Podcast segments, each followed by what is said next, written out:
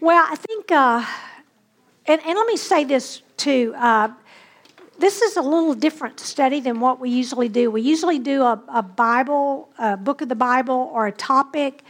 This is not going to be maybe as expository as some of our um, usual studies, but this is really an equipping study. I really want to equip you. I think that we can all say that the past couple of weeks have been really difficult for us here in Memphis as we have witnessed things that we have been upsetting as we've witnessed, you know, sense, um, senseless kidnappings, murders, um, the city being told to stay home Wednesday night, um, things like that that have really been distressing. And it's that I think things may just continue to move in that direction. I'm not trying to be negative, but I'm trying to be realistic of Lord, what are you doing? And so it's very fitting that we have a solid foundation, that we are rooted in our faith, because as times get hard, it would be so easy to be swayed away from what we know to be truth unless we're rooted. And that's why when I chose this theme, I had no idea of where we would be today and what we'd be seeing. And so it's very fitting that we are rooting ourselves, making sure that our roots are going deep. And this first week, our topic is on the foundation. And if I were going to give you one exhortation to take away from this week, it would be to build a strong foundation. And keep doing that. Be rooted in a strong foundation. Make sure that your roots are in the right place and that it's solid. And that's what we're going to be talking about. For those of you who were here, I think 11 years ago, we went through a study called Building Your Spiritual Toolbox. How many of y'all were in that? I'm just curious. Oh, quite a few. Okay. Y'all hung in there with me for 10, 11 years. That's great. This is a revamping of that study. Uh, we spent the first five weeks doing what we studied in one week this time. So we've really, I've just kind of condensed it. But this was to equip you to have a solid foundation. And so this morning, what I want to do is just address three S's of a solid foundation. That doesn't mean that these are the only three things, but there are three things that we looked at in your study this week. And so the first S is salvation. And I'm going to give you an exhortation with each of these S's. And so the exhortation with this is just to stand secure in your salvation. You know, there are very few things that we can be sure of today. We don't know when we're going to die. Uh, we don't. We can't be sure of what tomorrow holds. We can't even be sure that we'll get home Tonight, every morning when I leave, I tell the cats, Love y'all. I'll see you this afternoon. Lord willing, I hope I'll see you this afternoon. But we don't know. We don't know what our money's going to do, our investments tomorrow, next year. But there is one thing that we can be certain and secure about, and that is our salvation. If we put our faith in Him, we can be 100%. So, the question that I asked you on day one how do I know if I'm a Christian? That's something that we all need to know the answer and where in Scripture we go.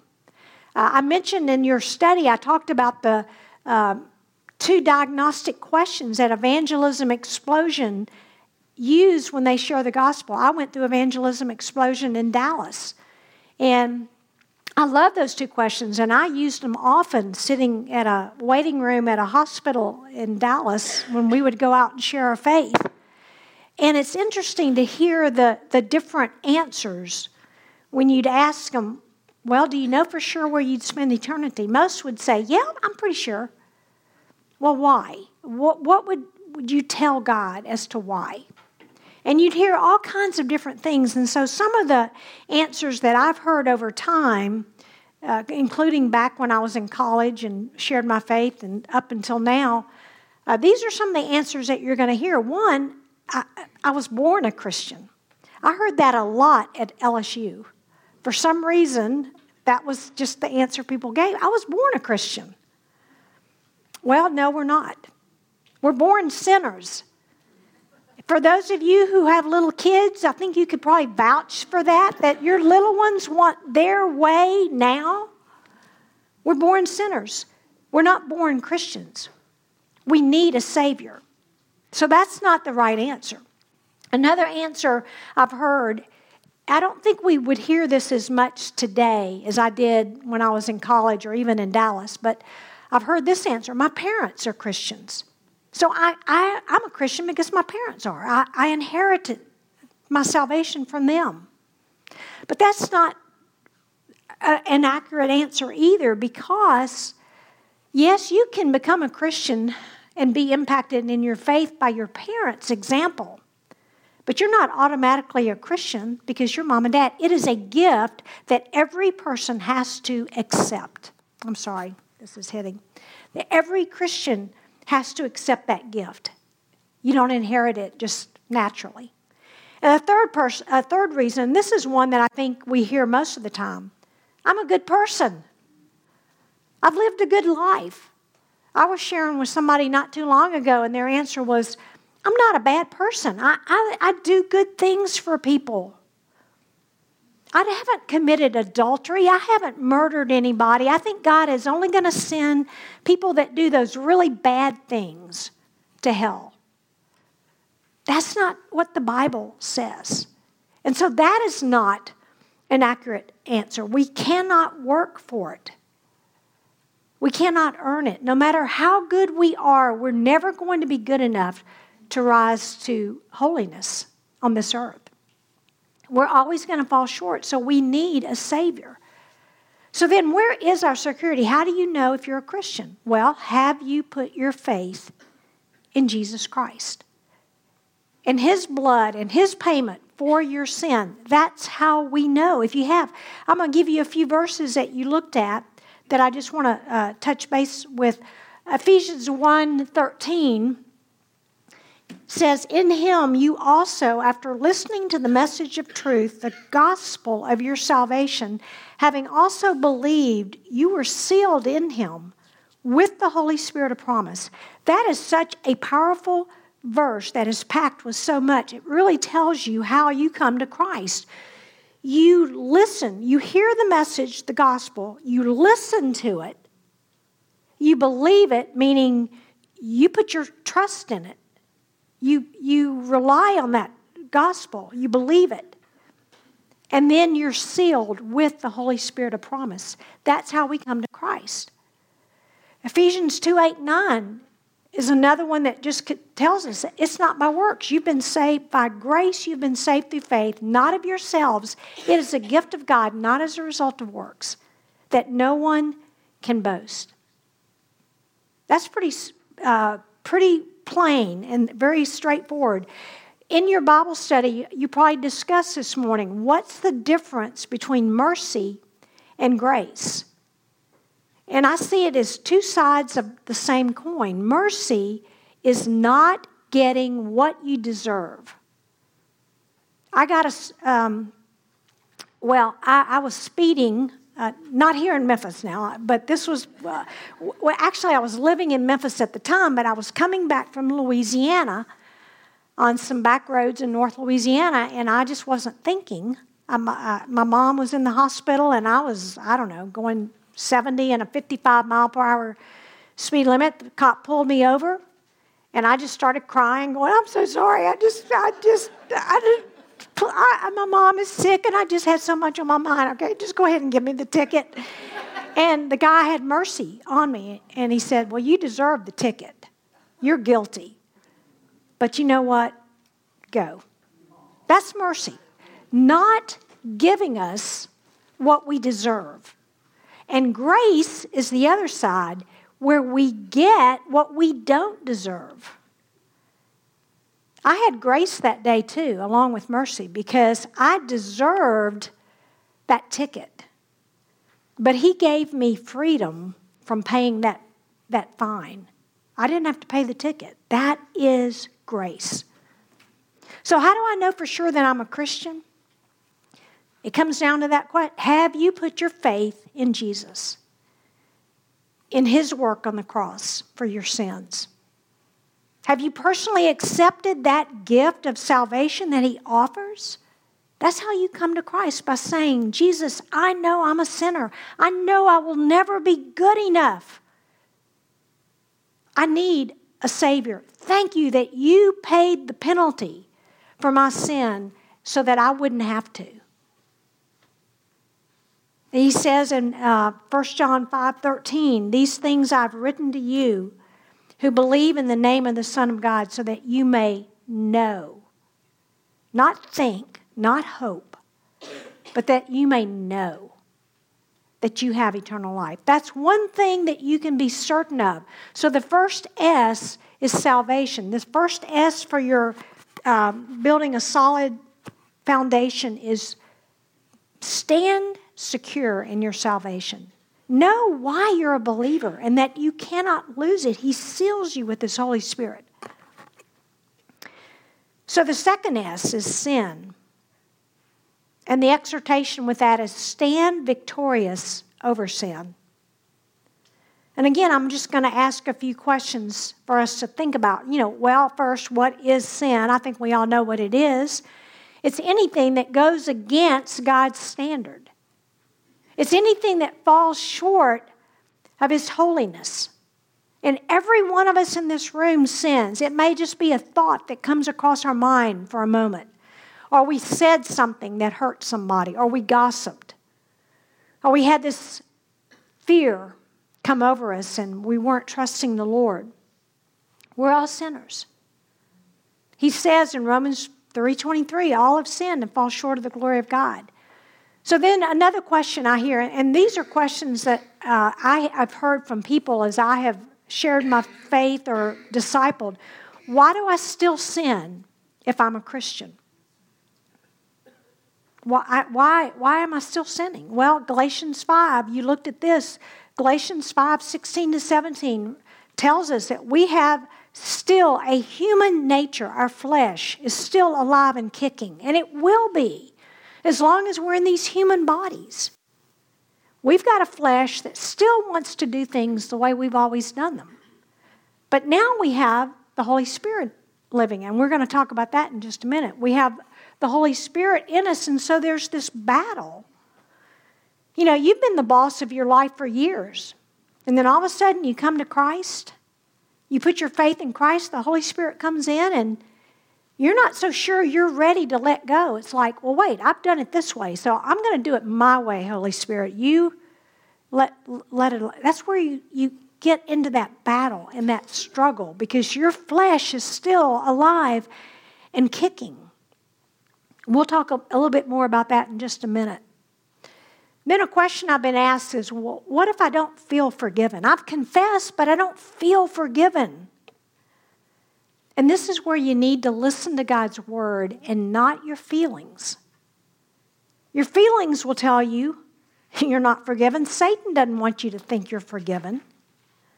But God's word tells us that we are forgiven because of what he did on the cross. Ephesians 1 7 tells us in Him, in Jesus, we have redemption through His blood, the forgiveness of our trespasses, according to the riches of His grace. When you don't feel forgiven, you go to this passage and you go, Yes, I am forgiven. Even if I don't feel it, I know I am. You know, I've talked with women who have come to me and said, Cricket, I don't think that God can forgive this sin in my life. I know He can forgive all these others, but this is one sin I honestly don't think Jesus can forgive. It's too bad. That is wrong. Because when you're saying that, you're saying, Jesus, your blood wasn't enough to cover all sins. And it was. It is. It is enough there is no sin that he cannot forgive other than rejecting Jesus Christ. There's no sin. I want you to think about in the Bible, we have examples of men who sinned that God used greatly. Think back to Moses. He murdered a man, God used him. David had an affair. I mean, he, he committed adultery with Bathsheba and then worked it out to where his husband would be killed. God forgave that, and look at how he used David. Rahab was a harlot. God used her. Paul persecuted Christians. God forgave all those sins. God can forgive any sin that we have. And I'm sharing this with you because not just for your benefit, but as you meet with women who come to you and ask you these questions, you're equipped to answer them. So, this is for you to think through also in discipling somebody else or mentoring somebody. Well, then comes a question.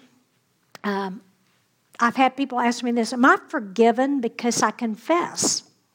Is that why I'm forgiven? And the answer is no.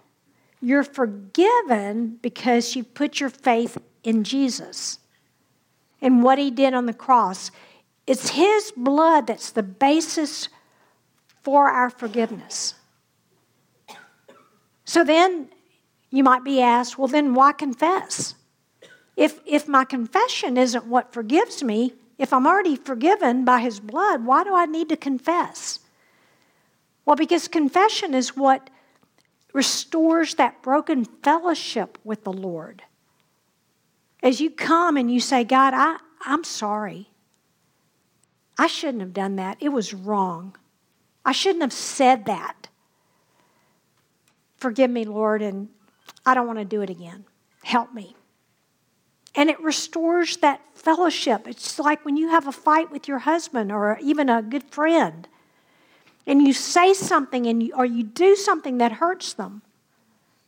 There's tension in that relationship, that fellowship, until you go and you say, I am so sorry I did that. I was wrong. Please forgive me. That's why we confess, because it restores and deepens that fellowship with the Lord. And we're admitting, I was wrong, Lord. And that opens the door for Him to work in us. So then another question I've asked is why do I still feel guilty after I confess? And again, that's where we have to go to the Word of God. Don't go by your feelings. Satan wants you to feel guilty. He does not want you to believe that you're forgiven. Satan condemns, the Holy Spirit convicts. Satan wants you to feel bad about your sin and not get past it. But that is not where God wants you. He wants you to confess, trust that He's paid for it, and move on. Don't stay in that area of guilt. You know, um, I, have shared this, I think, years ago with y'all, but for some of you who don't know my college years, um, when I went to college, I shared, I think, in the study, I, I, was carnal for two and a half years, and I got really caught up in the party scene and uh, with the drinking and even smoking. And when I turned my life over to the Lordship of Christ as a junior at LSU, and LSU was a party school, it was it was hard to be there, uh, unless you, I mean, it was just hard. But I turned my life over to Him. I'd surrendered everything and walked away from that. And then my senior year, I'm interning as a medical technologist at the hospital, and two of our instructors, med techs, invited us over for dinner at their house. Another student, and me, and we went over for dinner, and um, Harry and Tweezy said, "Well, do you want a glass of wine. And I thought, what would a glass of wine hurt? I mean, it's fine. Sure, I'll take a glass of wine. And then one glass led to another glass, which led to another glass. And the next morning I woke up and I sat and I thought, ugh, God, see, this is not going to work. I'm not going to be able to do this. I failed. And I started to beat myself up, but it was like the Holy Spirit just tapped on me and said, uh uh-uh. uh you're forgiven. You confess it. And now you change, you let me change your life. And I did. I stopped right there and I said, God, I am so sorry for last night. And I, I was wrong, but I never want to do that again. Lord, don't let me ever do that again. We don't need to feel guilty. and stop. Yes, we're going to blow it. But I will never forget that day because that's when I realized how much I wanted to walk with the Lord. I did not like that feeling of guilt. Don't stay there. Okay, so if I'm forgiven, then why not sin all I want to? You looked at that in your lesson this week. And I'll give that in three, really, three quick things that you address as you studied. Uh, one, if you truly love God, you're going to want to please Him. You don't want to do things that would dishonor Him. And I realized that in college that morning. I thought, Lord, I want to walk with you and I want to please you, and I'm so sorry. So you will want to do those things that show your love for Him. But a second reason that you don't want to keep sinning, even though you're forgiven, is because you're miserable. As a Christian, when you keep sinning, I was carnal for two and a half years at LSU, and I was miserable that whole time. I knew something was wrong. I just wanted to fit in with the, the gang. You're miserable. I, um, when I was on staff with Cru and I was uh, living in LA for three months as part of a training before I moved overseas, I lived in Watts.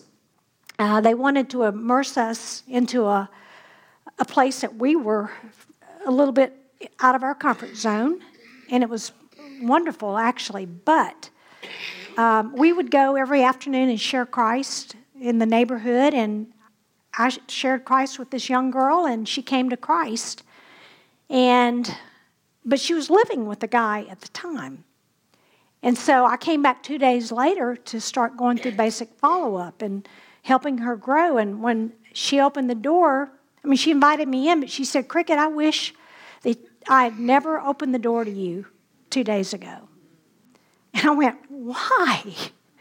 And she said, Because before I came to Christ, I did not know this was sin. And now that I know that I cannot continue to live with this guy because I'm a Christian, I'm miserable because I'm still with him. We're miserable when we sin as a Christian. And the good thing is that she walked away from the relationship and then married a godly man and sent me pictures of, of them, and they have wonderful kids that they brought up in the, with the Lord. But you're miserable because you know it's sin now. So that's why you don't want to keep doing it. So the first S of our foundation is salvation. Stand secure in your salvation. The second S of a solid foundation is sin. Stand victorious over sin. He's paid the penalty, so stand in that victory. The third S is spirit. And the exhortation there would be to stand strong in the power of the Holy Spirit. So, who is the Holy Spirit? You know, I don't know about you. I grew up in a, a church but I didn't really hear much about the Holy Spirit. I mean, I knew He was God, and that's about it. But I didn't realize the relationship that we have with the Holy Spirit. And, you know, He's the third person of the Trinity, He is God. But I never really understood how that impacted me. And so the question comes so where is He? He is living in the life of every believer, He is in you. At the moment you come to Christ, He comes to live inside of you. You know, as a little kid, we used to say, Yeah, I asked Jesus into my heart. And I never quite understood how that worked. How do you ask a man into your heart? But I realize it's the Spirit who comes in and dwells in you. John 14, 16, there's several places that tell us that He lives in us. John 14, 16, Jesus says, I will ask the Father, He will give you another helper that He may be with you forever. You know Him because He abides with you and will be in you. The Holy Spirit is in you. Romans 8, 11, 1 Corinthians 3, 16 both say, His Spirit dwells in you. How do you know that? Well, those were those verses. Go to those verses. He lives in you once you come to Christ. I did not know that in college until Bonnie sat down with me. Bonnie was on staff with Cru and came to my dorm room on a Friday afternoon as my um, January of my junior year, second semester of my junior year. And she helped me understand that I was a believer, but I was not relying on the Holy Spirit to live the Christian life. And that I needed to let go and hand my life over to Him, His Lordship, and ask Him to work in me. Because at that time, I couldn't say no to the temptations of life. I, I, I didn't know how, I tried. I tried quitting things, and I just couldn't. And so, um, once I let go and I understood that I could draw from the power of the Holy Spirit to live the Christian life, it changed my life. Um, I struggled with that all weekend and went to some crusade meetings. And then that Sunday night, I got on my knees and I prayed a prayer from a little blue book that Bonnie had given me. And I just said, God, I've been in control of my life and I've made a mess of it. If you can clean it up, here it is. Would you empower me through your spirit to walk in a manner that honors you? I don't know how that's going to happen, Lord. I was still partying at the time, I was dating an agnostic. God, how is this going to work? And that next morning, I went to my 745 class on the LSU campus and walked into the classroom, sat next to the friend that I always sat next to that I usually partied with, but I hadn't that weekend because I was with Cru people. And I sat down and she said, Hey, how was your weekend? And before I knew what came out of my mouth, I said, It was great. I gave my life to Jesus Christ, to the Lordship of Jesus Christ. And I stopped, and I don't know who was more shocked, she or me. because I, I, I literally looked down and went, You are there. I would have never said that. And that was the beginning. And as, you know, I walked away from all the things I was doing and uh, shared Christ with the guy I was dating that was an agnostic while Bonnie sat in the, the sofa in the lobby praying for me behind a newspaper. and uh, I shared Christ, and he said, "Oh, you'll you'll be you'll get over this. You'll come back to reality, and I'll give you a week, and you'll be ready to come back to your old life." Nope. The Holy Spirit is powerful enough to change us, but we can't do it on our own. We need to surrender and draw from His power in us. You know, he, he, Jesus called him the helper, and, and you looked at all the things that the Holy Spirit does. He guides us, He teaches us, He convicts us, He empowers us, He intercedes for us. I love that with groanings too deep for words. He seals us. And then Paul instructs us in Ephesians 5:18, do not get drunk with wine, for that is dissipation, but be filled with the Spirit. So what does that mean to be filled with the Spirit? You looked at that this week. It just it means to be controlled and empowered by the Holy Spirit in you. And it's not a one-time thing. Yes, I said that initial prayer in January of 1973. Some of you weren't born then. But I said that prayer, and I'll never forget that night. It, but that's not the only time I've asked. I do it. It's an ongoing, moment by moment thing. When you take control, Cru taught it to us as spiritual breathing. You exhale, you confess. You inhale, you ask Him to take control. It's an ongoing relationship. Let go of control. Whose power are you going to draw from as you live the Christian life? Yours or the Holy Spirit? Surrender to His Lordship, to His control. Let go of, of being the boss. You know, every morning before I leave my house, in my quiet time, I ask the Lord to show me any unconfessed sin that I may have just been oblivious to. And then I ask Him to fill me, to empower me for that day. And that doesn't mean that I don't sin during the day. And there are times I'll be walking down the hall and go, I should not have said that. Lord, I'm sorry. Exhale, inhale. Do it if you have to do it all day long. So, those are the three S's of a solid foundation salvation, stand secure in your salvation. Sin, stand victorious over sin. And third, spirit, stand strong in the power of the Holy Spirit. I want to uh, end our time with a time of reflection for you to, to ponder. I want you to close your eyes. I'm just going to ask some questions for you to just think about as we close. And you just kind of have a little conversation with the Lord as I guide you. Are you secure in your salvation? Have you put your trust in Jesus to pay the penalty for your sins? Have you accepted his gift? Then you can stand secure in your salvation. If not, don't put it off. Come to somebody, me or your small group leader or friend, and say, Would you pray with me? Is there a sin in your life that you don't believe you can be forgiven for? Or a sin that you still feel guilty over? Let it go. Jesus paid it all.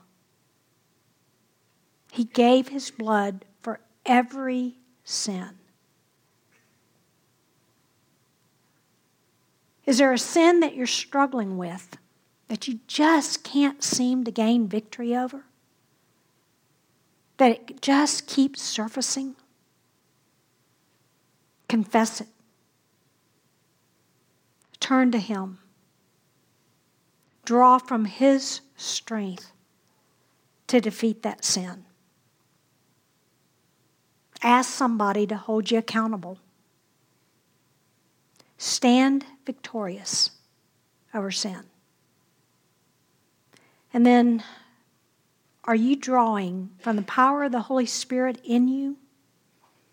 Or are you trying to live the Christian life on your own strength?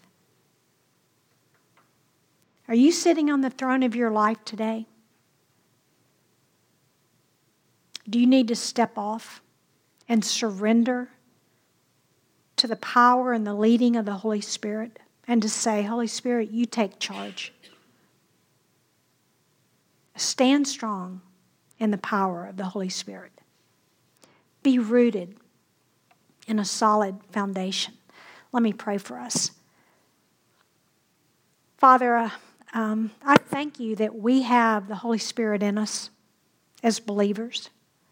And I thank you that we're never alone, that we never walk through any difficult circumstance, that you're not with us. And Father, I pray for each woman in this room that they are rooted in a solid foundation. But if not, that they would grow their roots and learn more and more about you. Father, I pray that if there's anyone in this room that hasn't accepted your gift of salvation, I pray they do it now, today, by just admitting, God, I'm a sinner and I need a Savior. I accept you and what you've done on the cross.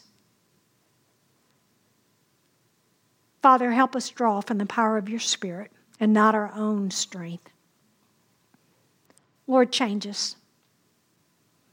Make us lights in this world that's becoming darker. Shine through us, Father, as we allow you to work in us your way. Thank you for this time this morning. In Jesus' name, amen.